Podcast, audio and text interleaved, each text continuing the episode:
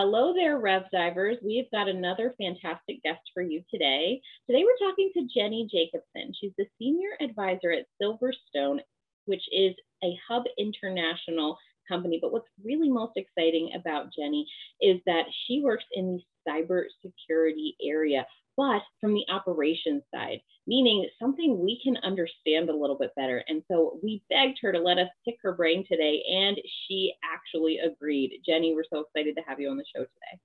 Thank you for having me. We Hi, are Jenny. excited. It's, I mean, right now, cybersecurity breaches are happening almost daily or even more often than daily, it, it feels like. And particularly in the healthcare industry, whether that's just because we're behind the curve or, or for whatever reason.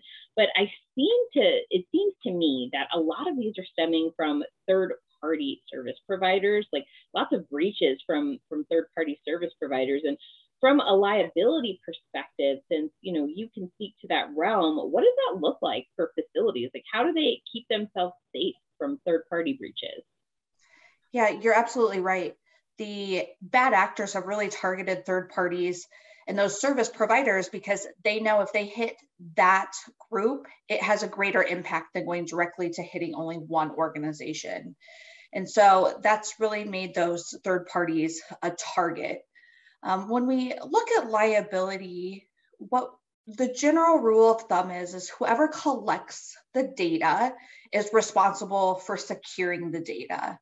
Um, that doesn't mean that you can't outsource that. That doesn't mean that you can't use other third parties to you know host your data or um, as a software as a service but it does mean that you have to take some extra steps to make sure that your data is secure with those folks um, so it's really important when you're looking at your liability that you have a vendor management process to make sure you're looking at those vendors so you know how they're securing your information and that they're doing it at a level that you would secure your own information. Um, other questions that you want to ask that create liability is, you know, who has your data and where is it being stored? Around the globe, there's a lot of different regulations and rules about data privacy and protection. So if you're using a, you know, a local company in the United States, but they're storing and hosting your data in Europe, you may be um, required to follow European data privacy laws. So, knowing where your data is can be a source of liability. Um, a lot of this can be attacked, if you will, um, or addressed in the contract language. Um, most third service providers are going to be looking at limiting their liability. So there's a lot of times nothing you can do about that. But knowing what the contract says and who has liability and where the liability falls is really the biggest part of that equation. Then the last piece um, when looking at liability is you want to make sure that there's a defined process if there's a breach. Um, so if that third party has a breach, how soon do they have to notify you? Who's going to respond and notify um, individuals if there's a, a legal or even an ethical duty to respond and to let folks know that their information was breached. So those are areas that we look at for liability when dealing with third parties. Like I said, a lot of times there's nothing you can do about the limitation of liability, um, but knowing where the liability is is is most of the battle. Wow, that that's really really good insight. Thanks for sharing that, Jenny. You know, we're also looking at, you know, a, a lot of organizations dealing with employee burnout. Um, not just physicians, but C-suite and you know the ancillary staff, um, especially you know folks who are working um, and, and doing multiple jobs, wearing multiple hats. You know, if you think about it, and I'm sure you have thought about this, that that creates liability, right? Um, especially for our remote workforce, right? For the staff who are working in the office and maybe they keep their, you know, their their username or you know their access up uh, over a long period of time, and you know, you know with with the way that the daily operations work sometimes someone else will kind of log in i mean there's a lot of you know opportunities for risk when you're dealing with employees who are kind of kind of getting to that point of burnout are you seeing that type of liability um, in the industry you know what we see is really more of a shortage of talented IT folks. Um, and we've known that that the industry has been short on talent for several years.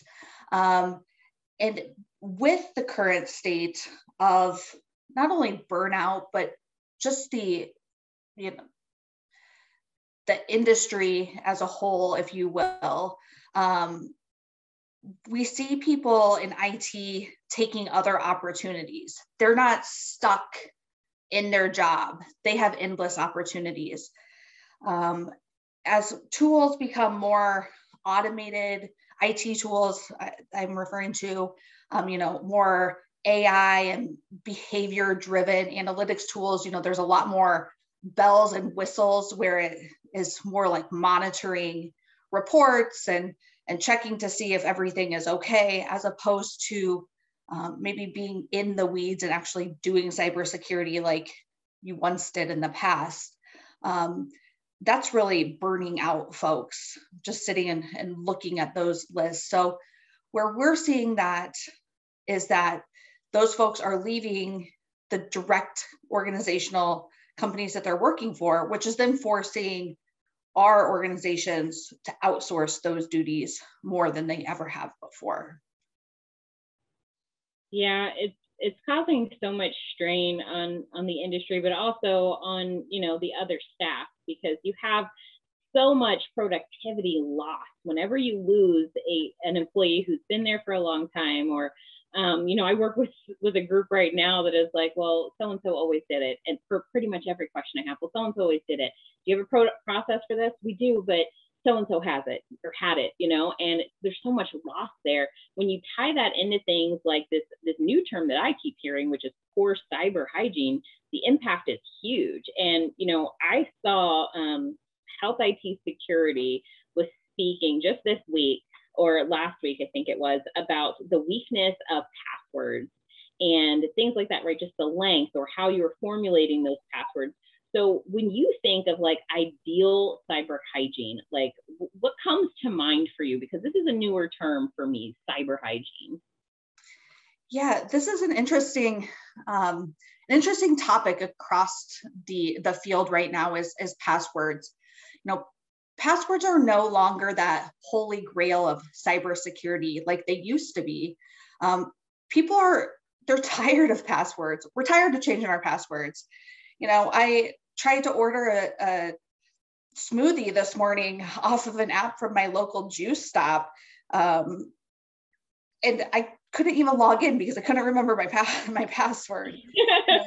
so I think we've burnt people out on passwords. Um, what we have seen and what the data shows is that passwords are important, but there's more important um, pieces to cybersecurity. So when I think of cyber hygiene, I think of it in kind of two different buckets. You have your personal cyber hygiene, and this is every employee has to be responsible for themselves and looking out for the good of the company. So they need to, you know, think before they click. That was a big um, promotional uh, cybersecurity month slogan a few years ago. Um, knowing what you're clicking on, changing passwords, using strong passwords, not sharing your password, um, but also just taking responsibility to know that this is important and, and what's at risk here. The second bucket would be organizational cyber hygiene. And you know, this includes a, a strong password policy requiring passwords to be a certain character length as well as changing them, you know, every 90 days or whatever that is for your organization. But it's a lot more than that. Um, we know that multi-factor authentication is one of the strongest ways to protect your organization. And as a part of that is a password typically. Um, but there's also the other factors that even if someone steals your password, they can't get past. They can't get past your face identification. They can't get past your having your cell phone to actually accept um, and authorize access into a system. So, you know, having multi-factor authentication in place at a at a minimum for remote access to your networks, for email servers and access, for privileged accounts, for backup solutions. Um, that's where MFA is really, really important. Another piece of a good cyber hygiene is making sure that you don't have any open um, remote desktop protocol ports, so RDP ports. Um, when those are open facing and anyone on the internet can essentially access that highway into your systems, there's it's really hard to protect against that. So making sure that those are closed and, and cleaned up. Um, the fourth thing I would say would be having um, strong backups. What we are seeing is that the bad actors know that you're less likely to pay a ransom if you have a backup. And so what they're doing is they're actually accessing your backup first. They're copying corrupting, deleting that backup before they hit your network and demand a ransom. So making sure that you have a good backup that's air gapped and um, accessible, and, and most importantly, that is tested. If you've never t- test your backup, you don't know, especially when you're using a third party to, to host that backup. Um, so making sure that that is in place. The next would be having um, strong solutions um, to help you with your network and email um, monitoring. So these days, it would be um, endpoint detection and response software, next gen antivirus, email filtration system to identify those, you know, maybe bad emails that are coming through your system to try to stop them before they actually get to your employees and give them the chance to click on them.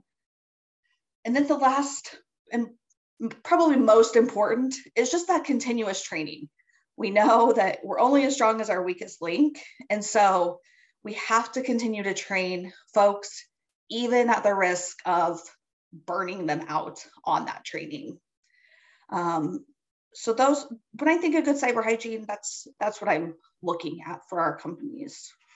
And you know, Jenny, was interesting is that we're seeing um, throughout the, the industry that email is is really becoming one of those high you know areas of of impact when it comes to the bad actors. So the advice that you've given is super helpful.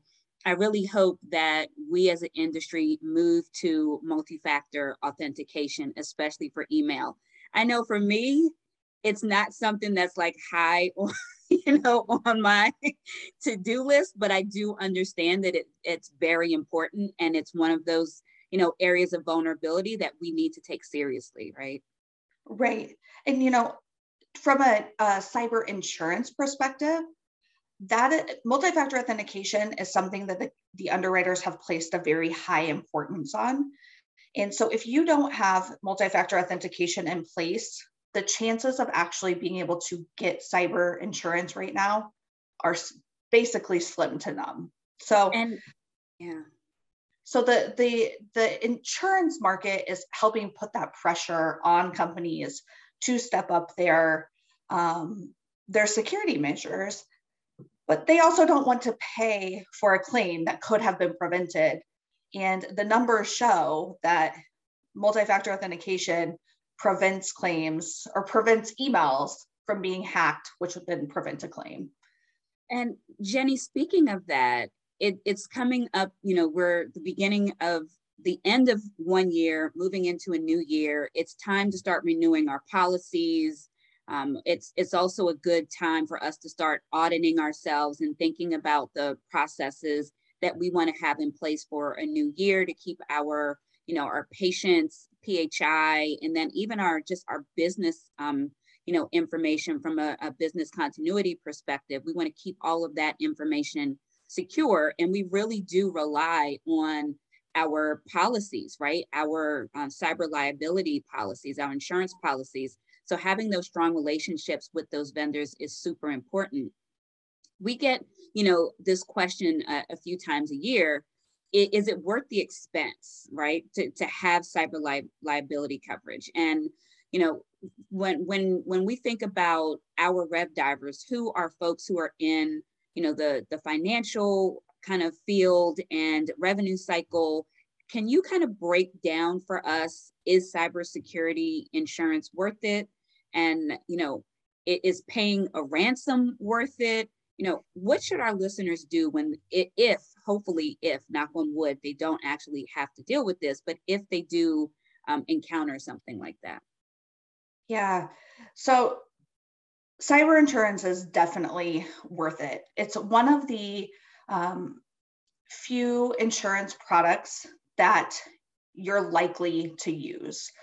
Um, and it's come a long ways. I've been I've been doing this for over seven years now and, and focusing on this. So I've seen all the changes in the marketplace during that time. And it's a lot more than just an insurance product that you need after the fact. So carriers have really evolved into taking a more proactive, pre breach stance to help their insureds.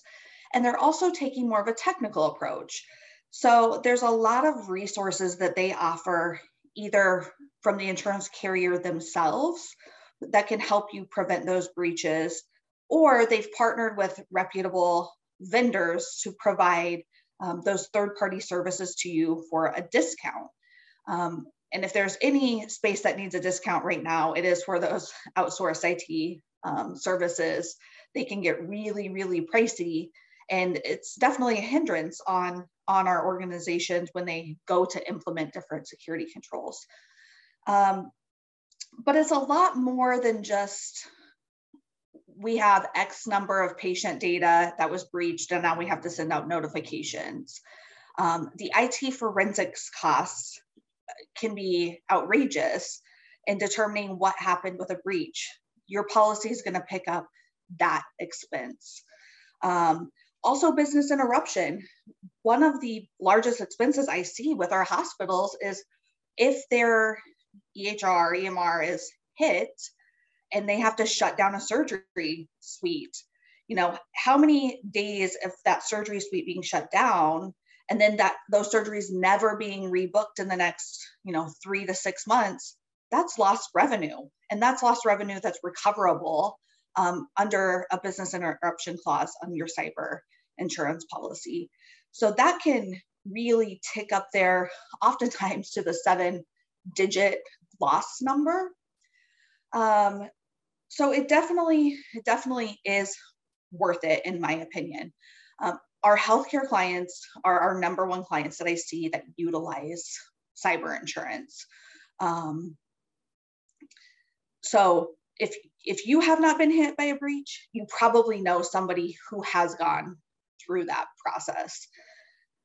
Speaking specifically to the ransomware, um, I used to throw out a lot of statistics. In the last 18 months, I've that's I've, I've kind of put that to the wayside because there's no central repository of claims data. Um, and there's so many different vendors who are helping with breaches, so many different insurance carriers. It's hard to tell if we have accurate numbers. But one number that I continue to see is less than 70% of people who pay a ransomware actually get their information back. So essentially, a third of the people who are paying the ransom don't ever even get their information back. And this is becoming even um, more of a problem with what we call double extortion. And this is where the bad actors are getting in, they're copying your uh, backups, and they're saying, okay, well, don't pay us for the unencryption code, but if you don't pay us for the data, we're still going to publish your data. So they're hitting you with that double extortion attempt. Um, along with that, the Office of Foreign Assets um, Control, OFAC, in the past year has issued two different guidances reminding us that we are prohibited from doing business with people who are on their um, specially designated nationals list, their, their blacklists. And over time, this blacklist has really grown to include folks in the ransomware gangs. And so anyone who does business with those folks, i.e., paying the ransom, um, can be sanctioned by OFAC. And that includes the insurance carriers, that includes banks, that includes the organization. So we really have created an interesting um, you know, tug of war between an organization who they need their information back to be able to operate or the possibility of having a, a sanction from OFAC. So we haven't seen it affecting whether or not ransoms are paid quite yet. I do believe we will, we will see that um, coming into play, or especially coming into doing a little bit more due diligence of who's on the other side of those ransom demands. And and can we say you know with a level of certainty that they're not on that ofac um, s&d list? Oh my gosh. Listen I will definitely be um, replaying this episode because right? wow. Wow. I, you know, never thought that we could actually be sanctioned for paying a ransom, but I get it. I mean, everything that you said just it it makes complete sense. So really the the overarching goal here is to be proactive, right? It is to be proactive so that you you're not put in that position to make these decisions. Right. Hmm. Well, Jenny, oh my gosh, thank you so much. This has been um, an enormous, um, you know, help to I think both Taya and I, to our our audience, our Rev divers. You have so much experience, and um, we thank you so much for your time today. Um, until we meet again, Rev divers, thanks so much for joining us. Keep diving into those Rev cycles.